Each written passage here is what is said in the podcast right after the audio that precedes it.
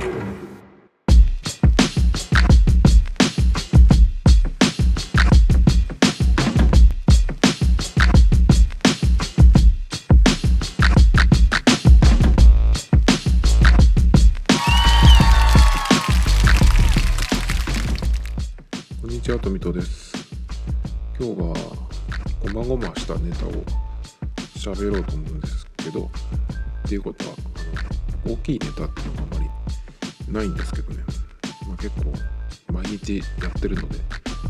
まあ、そんな回もあるんですけど、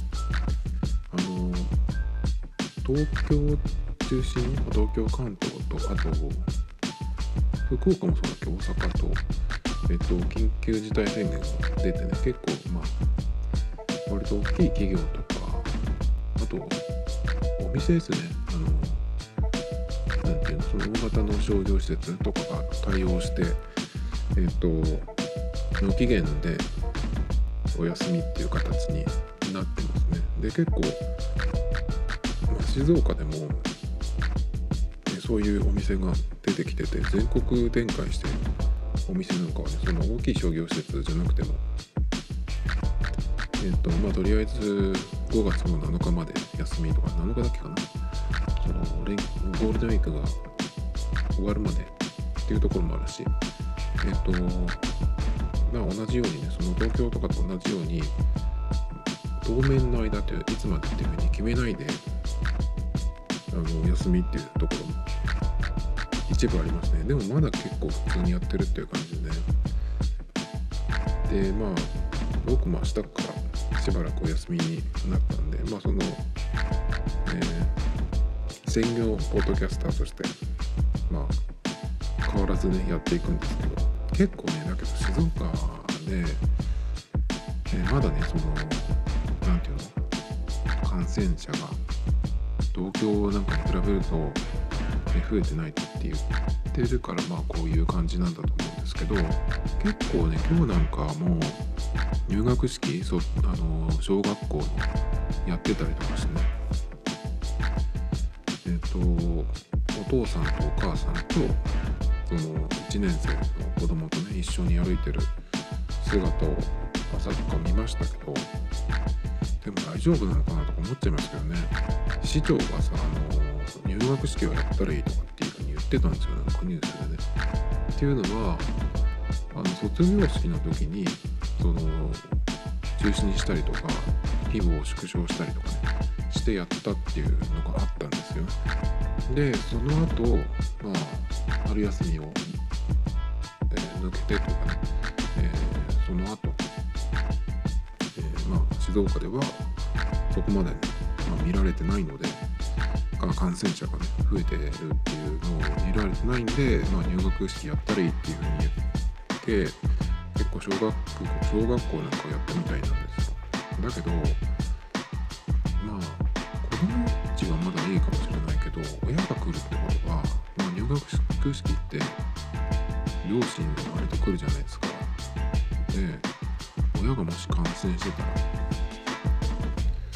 こう持ってくるっていうことじゃないですか。もし東京とかに出張なりねなんなりで行ってる人がいたらとか考えるとばらまきに来てみたいになっちゃうからななんで今時そんな判断なんだろうと思ってちょっとわからないですけどね。あとねその今日からその東京でねまあでもお店とかはね結構お休みで飲食店とかも、まあ、やっててもお客さんが来ないっていう感じ。だからこれから多分潰れてくっていうのもあると思うんだけど結構だからあのお休みになってるところも増えてね。だけど結構丸の内とかオフィス街は普通に出勤してるみたいなんだけど。だからおそらくもう東京はそういうなんていうの対応ができないところできない会社がいっぱいあるんだったらねまあおそらく、まあ、そういう人たちが死んでくなりなんなりするんだろうなっていう感じなんですけど静岡にいる人としてはちょっとその心配というかはねあの今この休みになったりとかまあ特にその、えーなんだろうな、まあ、出勤を強いられてない人の場合あの東京に行ってる、静岡だけじゃないけど地方から東京に行ってる人って大概はあの呼ばれてもいないのに勝手に行ってなんか東京に行けばただ東京に来たいみたいなそういうなんか子供じみた理由で行くじゃないですか。でその貧乏生活をしてさあの安く使われてねでまあプライベートというかその仕事以外ではいろんなあのわざわざさ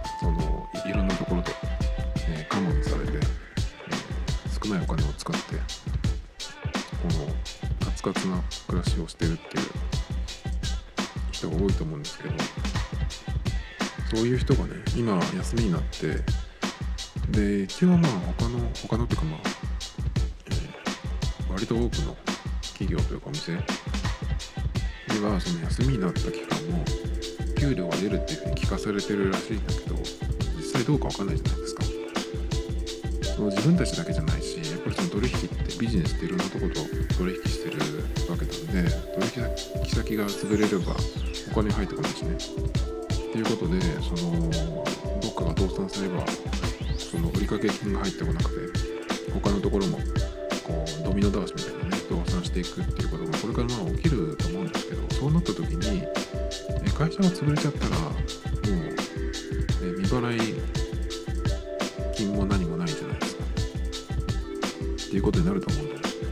あの、まあ特にまあどのぐらいの人か分かんないけどそのお金に困りそうな人は地元に帰ってくるみたいな風になるんじゃないかなと思うんですよね。あとはやっぱりこういう事態なんでやっぱりその命優先っていう命大事にってやだなドラクエのコマンドでありました。っていう感じでその命大事にコマンドを地元にいる家族が出した場合帰ってくる帰ってきなみたいな風に言ってさ本当に帰ってきてえそれでまあコロナ付きで帰ってきて、え、家族のみんな感染するとかねそういうこともありそうなんだけどだから結構そういうまあ実際に都内から脱出してるみたいな人もいるみたいなんだけどだからそういう何て言うのかな。割と低賃金の人っていうかね。余裕がそんなにない人。はまあ普通に考えれば東京に住んでその余分なお金を使わなければあのまあ生活は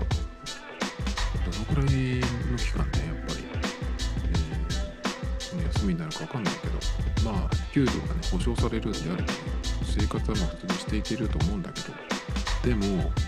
そういう人が住んでるところって家賃もそれなりに高いけど場が狭いとこでっていうところにずっといられるかなっていうのもあるじゃないですか。あの全然うちにいるのは余裕だよっていう人もいると思うんですけど。だからねなんか結構そういう、うん、人がね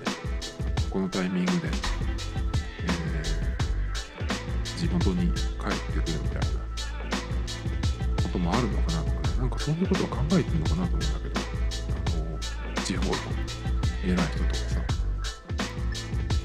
東京が、えー、まあ、ロックダウンっていうのは結構その法律でできないみたいなこと言ってましたけどじゃあ小池さんがなんか最初にそのパネル上げて瀬戸瀬戸際じゃなくてなんかその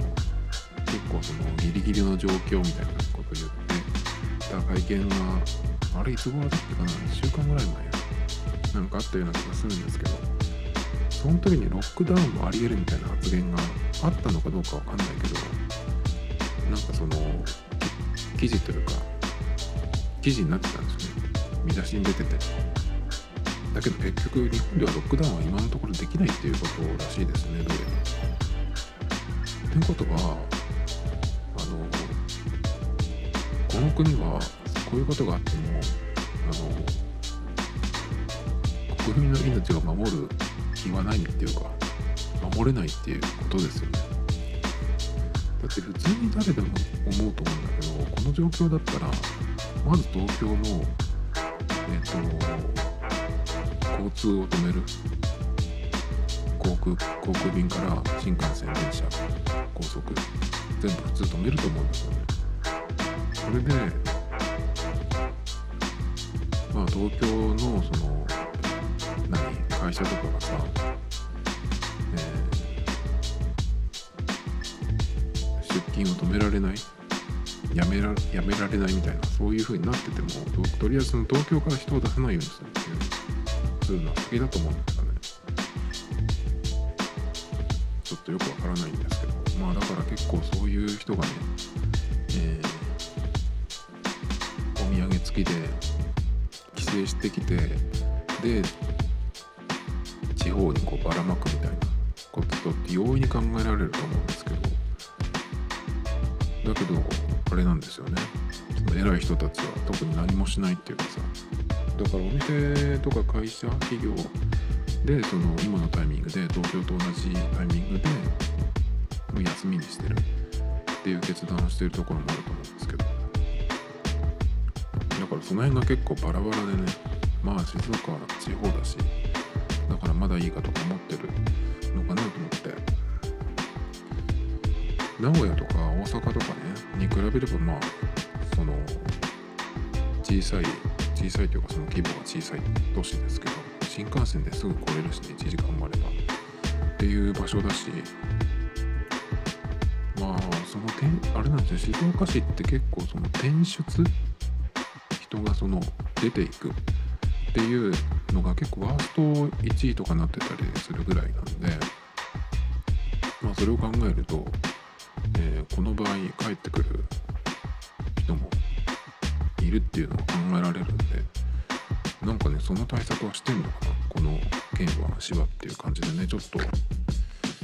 そこがねまあ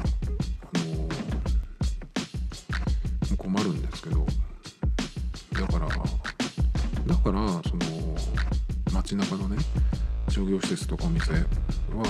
それを見越して、えーしめる。っていう風な考えかなとかちょっと思ったんですけどね。あとね笑ったのが笑ったのがっていうかまあ呆れたのがあのマスク2枚のやつがあったじゃないですか。あれがねえっ、とどどこ経由で見たか分かんないんだけどそれに関わってた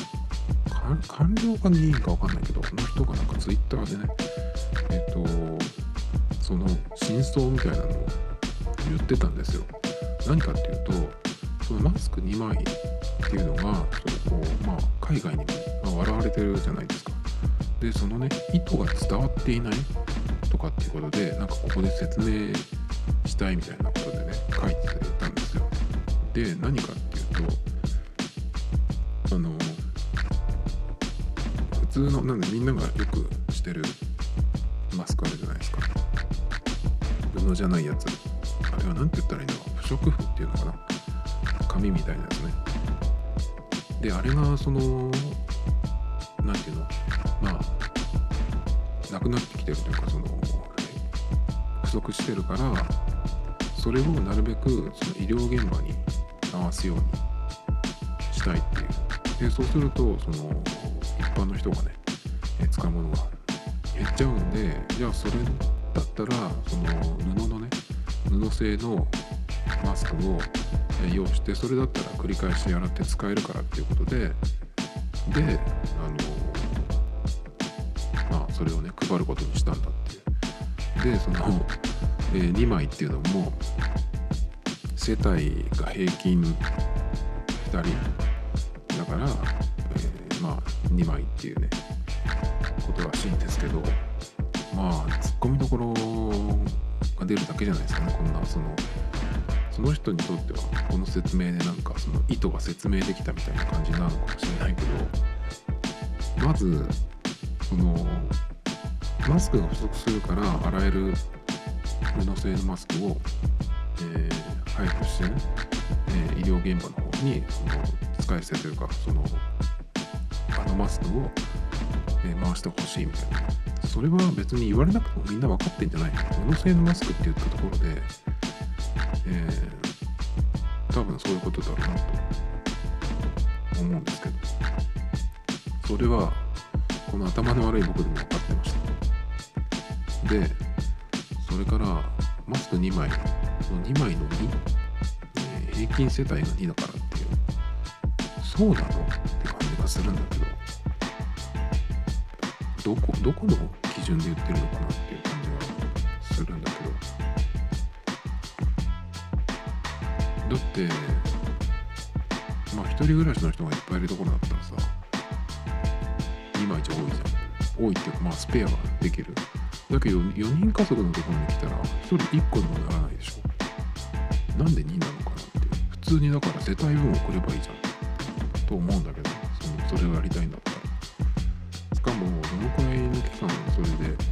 行けっていうのか分からないけどそのマスク2枚送って終わりみたいな。アメリカのなんだっけえ小切手を送ってでまあその今の期間で、その生活費なりしてくれっていうやつあるじゃないですか。あれもねあの第1便第1波らしいです。だからえっ、ー、と1人につきいくらっていうその小切手が来るらしいんですけどだからその期間がさ長引けばそれだけじゃ足りないわけじゃないですかその分もちゃんとこう次の第2弾みたいなのがね来るみたいな話でしたよアメリカのその話ではだから全然違いますよね結構ねアメリカのそのいる日本人の人の話を聞くとニューヨークの結構そのアメリカのまあアメリカのかな政策結構めちゃめちゃだっていうふうに言ってるんですよの感じがちょっと僕にはピンとこなかったんですよね。日本の方がなんていうのそのやることが遅いし何かやったのも的外れだし結果はどうなのか分かんないけどなんかどうなんだろう別に日本でちょっとさ自分ちに、えー、都合のいいことがどっかで言われるとそれをこう拡大して、ね、褒められましたみたいな。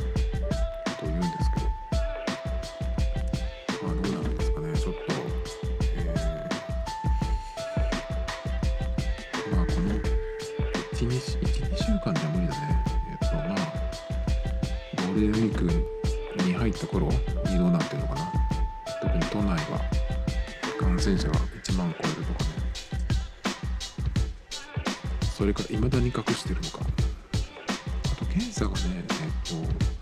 されないみたいなこと言ってましたね。家族が感染してる人感染がもう確認できた人とかじゃなければ、えー検査されないみたいなことを言ってましたけど、まあ、僕個人的にはその人混みに出かけるえ用事もねもともとないんですけど特に最近は、えー老人が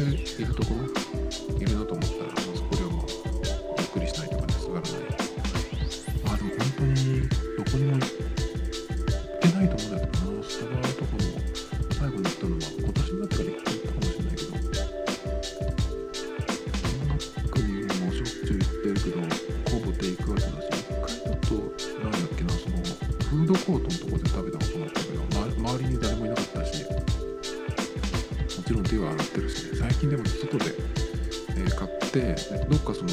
外で食べるっていう時もたまにあるんですよ。あのやっぱりあの屋内で食べてるのちょっと嫌なんでか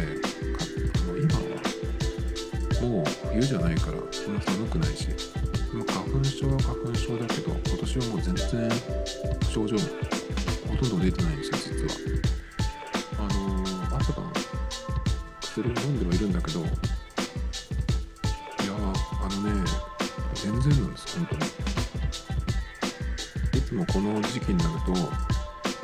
その保湿ティッシュっていう、まあ、鼻セレブとかああいうやつですね。それを、えー、とシーズン始まる前に買ってくるんですよ。シーズン始まる前には大体その、まあ、マスクをしっかりしてそのいつも飲んでるアレルビっていう薬なんですけどそれを大体50日分くらいかな。あの用意しておくんですね。でまあバレンタインが終わった頃から飲み始めてでマスクはまあその前から風邪予防でずっとしてるんですけどでえーと、その薬を飲み始める頃に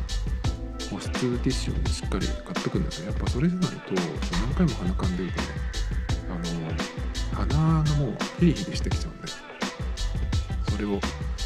あの箱でね買ってくるんですよ、えっと、3, 3箱とか1回。で大体いつもだったらその3箱買ってきてでもう一回それを買ってくる。で1箱余るかなぐらいの感じなんですけどまだ今年は2箱目が終わんないんですよ。ちょっとねこれは自分でも意外でなんでかなと。まあ同じ薬を飲んでるしマスクを二重にしてるっていうのはあるのかな。まあでも別にマスクの隙間から入ってくるっていうのもあるしね花粉だって。だからそんなにあの何て言うのかな何かすごい変えたっていうわけじゃなくてまあいつも通りのあの準備っていうかやってることは同じなんですけどただ違うのがえっ、ー、と去年の夏前ぐらいかな。6月ぐらいから走り走ってですね僕ランニングを再開したんですよ。それまで結構何年か5年以上サボってたんですけど。結構やっぱそう花粉症があるんでちょっと無理だなと思ってやめたっていうのがあったんですけど。で結構走るようになって今はもう、まあ、週12回っていうペースは一緒なんですけどまあ大体走りに行くと10キロ前後走るようになってるのでそれかな。それで免疫力が上がったかなとかね。それぐらいしかちょっと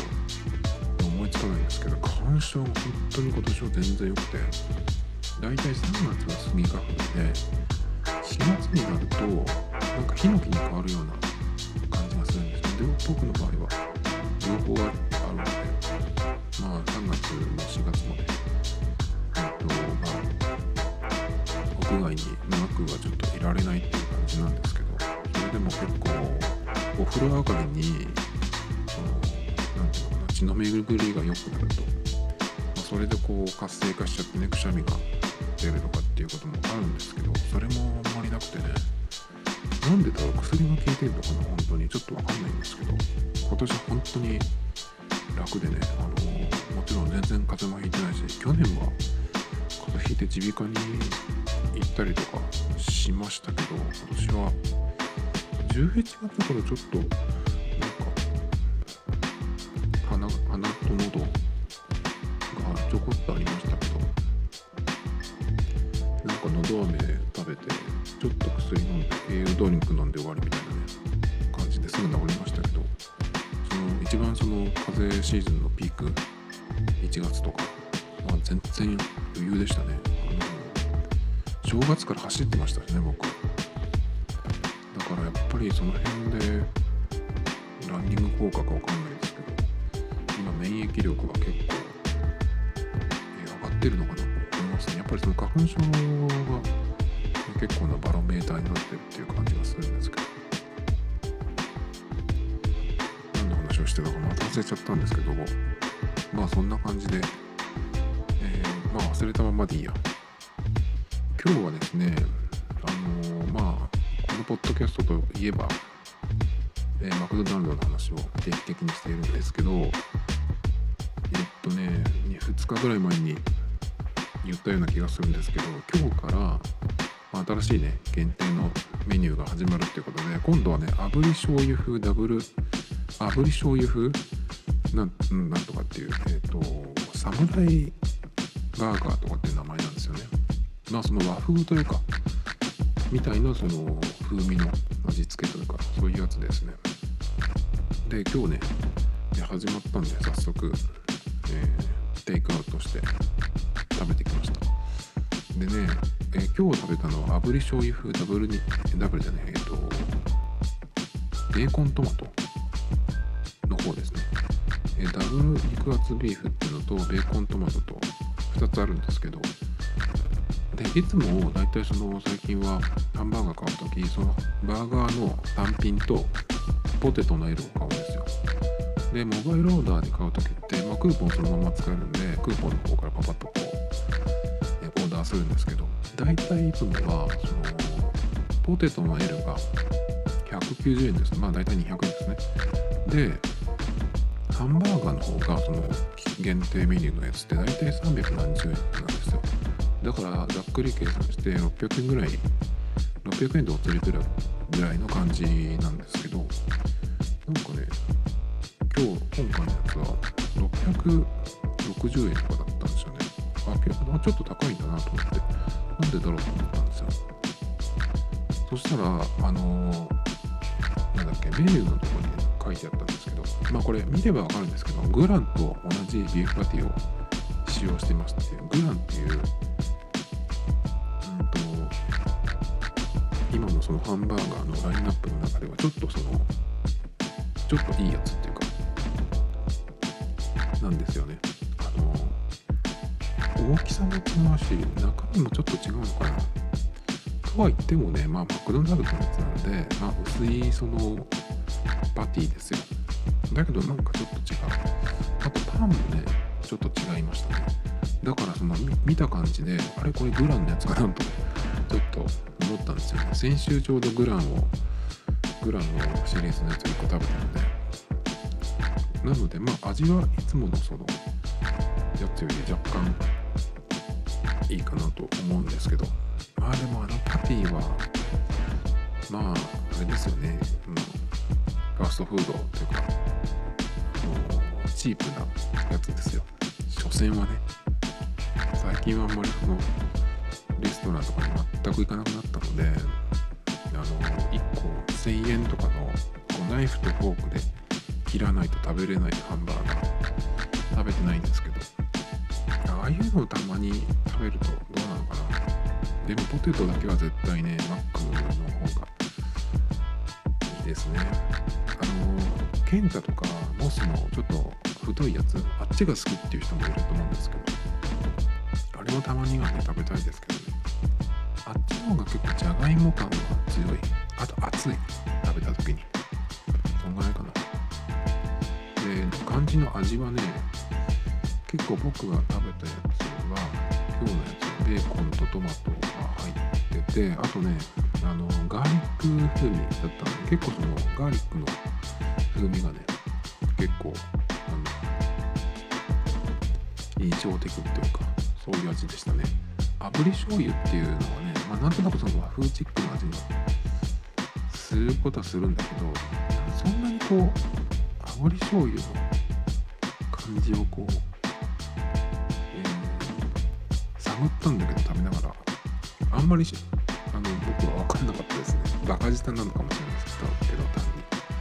まあ、それよりもそのガーリックの、えー、味というか風味の方がしっかり感じましたね。でも美味しかったです。あと今日はねバリングしてる鳥を見ました。何急にって感じなんですけど。あの今日ちょっと風が強かったんですよ。であるところをえっとまあ歩いてたらですね上に多分ラートだと思うんだけど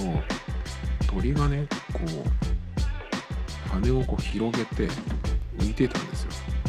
あのこう羽ばたいて移動するでもなくこうやって広げて下からこう風を受けながらこう何ていうのかなゆっくり飛んでたんですよ。流れにこう乗ってる感じ。かなりの強風だったんですけどなんかそれを見ててねあいつ楽しんでるなっていう感じがしてあれでもちょっとやってみたい気がするんですよね。ああいうので結構あの感じって風が強くて下からこの何ていうの揚力っていうんですか？もう受けて浮いてるのってちょっとずれたら一気にこう下にこう何ていうのこう急格好してしまったりとかすると思うんですけどあいつはね本当になんか俺飛ぶのめちゃうまいんだちょっと見ててやみたいなねぐらいの感じがしましたね。すごいうまかったんですよ。1分以上は余裕であの浮いてました。ね途中から結構その風が風向きが変わったんであの流れていきましたけどそれでもあの羽ばたかないでずっとこう広げたままでグイーンとね、遠くに行っちゃいましたけどね。ちょっとまずそういうあのくらいの鳩だと思うんだけど鳥が1羽で飛んでるっていうのも珍しいし当にねあいつはねあの風を受けるのを楽しんでました。あそれとねまあ話は全然変わるんですけど僕今日ちょっと一つね自分の特技をねあの見つけました。特技って僕あんまり今までずっとないなと思ってて。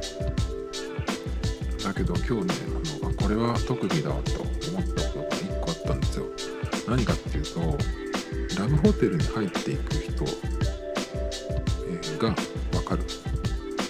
あの何ですか？そのいかにも、えー、ま、ホテル街を歩いてるカップルだったらあの誰でもそう思うじゃないですか。違うんでそうじゃないですよ。今日見たのはえっとそのホテルのちょっと離れたところの交差点のところでえっと若いちょっと小柄な、えっとどっちかっていうとガーリーっぽい格好をした女の子が歩いててでお店から出てきたんですよ。でその出てきた時にでもねなんか買い物終えて出てきたっていう感じじゃなかったんですよなんかあのうんとその普通の買い物客っぽくないなと思って見てたんですよ。そしたらその子が出てきたところに割と背の高い年は分かんないけど50歳ぐらいかなのえっ、とサラリーマンっぽい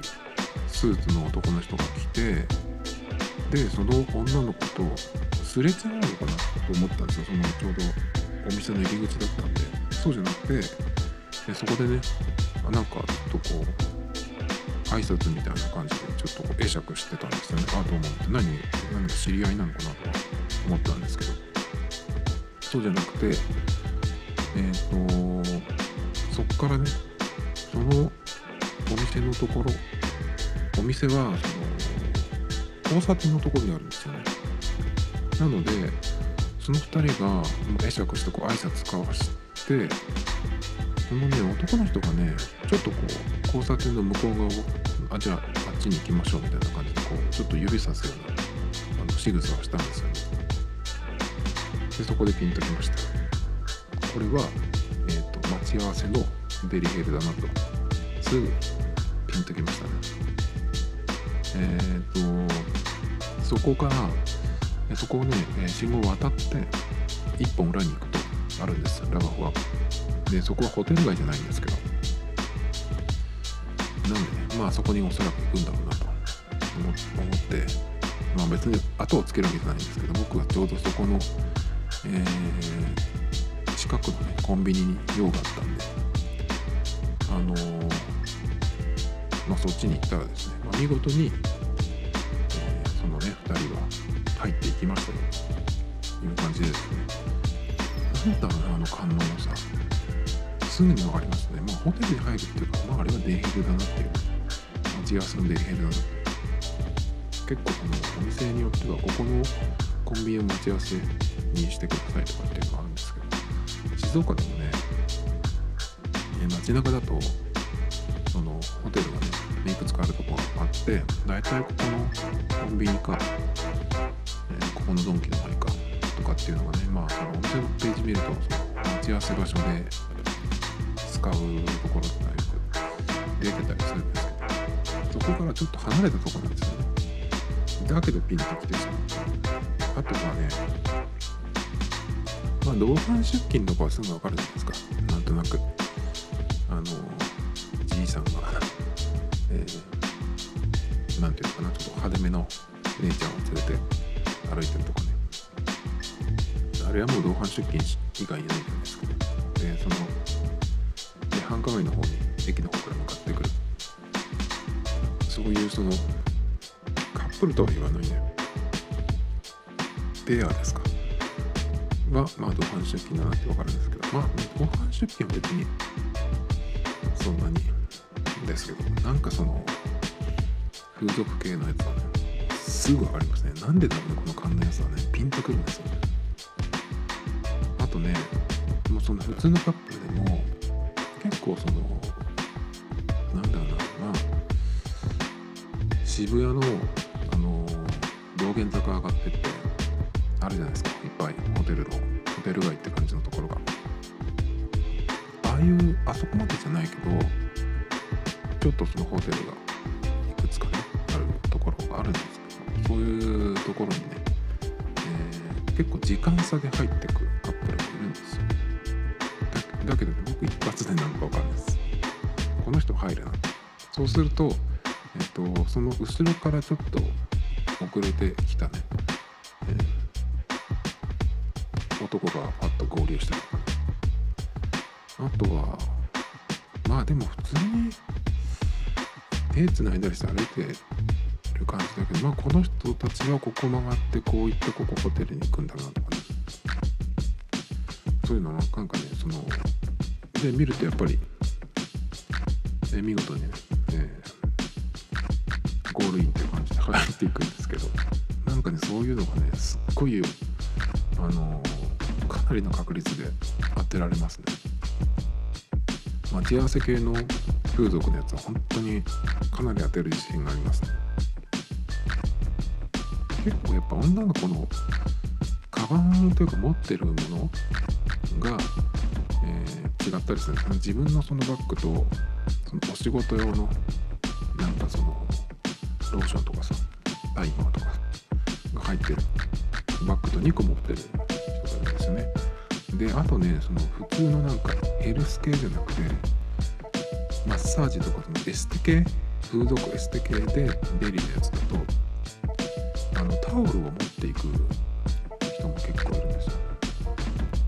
ベッドの上に敷くやつ。ねそれは結構その荷物が多くなるのでかなり分かりやすい。知ってる人だと。でも女の人が見たら分かるかな？あのバッグ2つ持ってたりするんで。そのあとショッパーとかじゃないか。なショッパーとかにすればまだねもうちょっと、えー、カモフラージュになるかなと思うんですけど。まあそういう、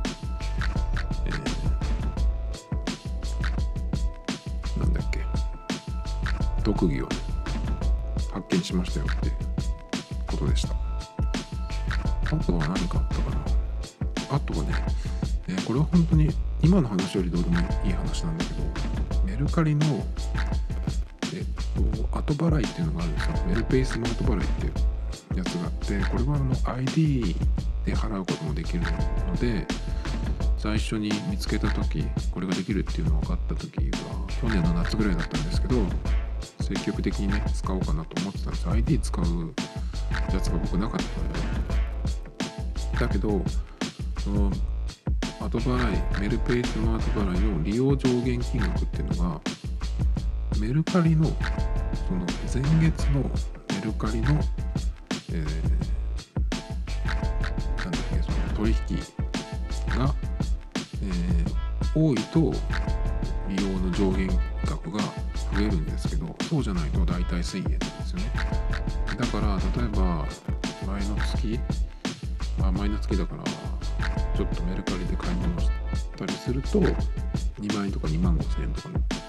上限額になるんですよね。そうするそれで、まあ、この金額使えるんだったらまあ普通にそのスイカみたいな感じで、えー、使えるのっていう感じでね。スイカも上限2万とかじゃないですのぐらいの感じでしかも後払いでいいんで ID であの払っておいて次の月に生産するっていう感じなんですけどまあ、そういうふうにね ID もこれから使えるようになるじゃんと思ったんですけどメルカリで何にも買わなかった時まあ買わない時の方がほとんどなんです。僕はたまった、えー、の ID を使った、えー、使う使ってこれをね、えー、メルペイスマートバレーを使おうと思った前の月にメルカリでなんか買ってたんでまあその上限額を上げれたんですけどまあ普通にメルカリ買わなくなった時にすぐに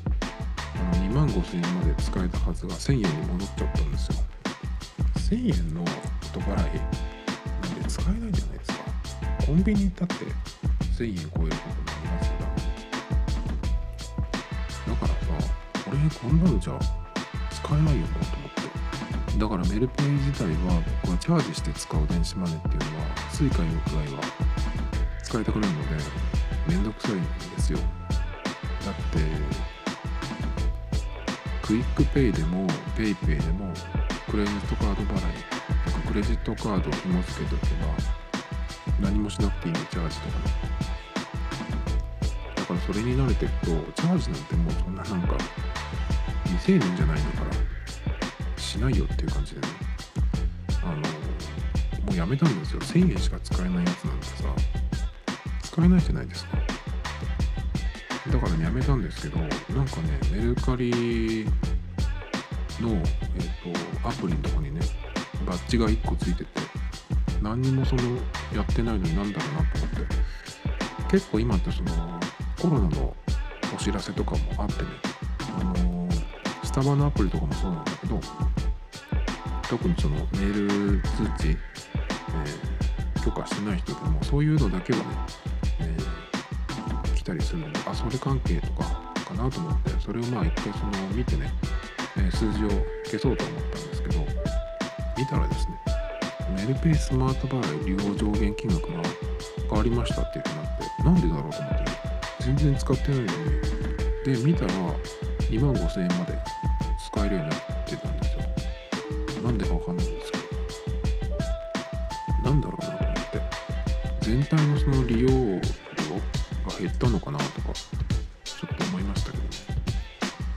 メルカリメルペイ使う人ってわざわざチャージとかして使わないような気がするんだけどもう僕も全く、えー、使い道はないしねメルカリでバンバン売ってる人でこのアカウントにその売上金がいっぱい溜まってる人はその出口としてメルペイを使うのかなとか思うんだけどでもメルペイとかメルカリで物をいっぱい売ってる人って現金が欲しいんだと思うんですよね LPay で使いたいわけですだからなんかメルペイってもうなんだっけ折り紙かどうかと、えー、合体しましたけどメルペイももう僕はすぐなくなるような気がしますけど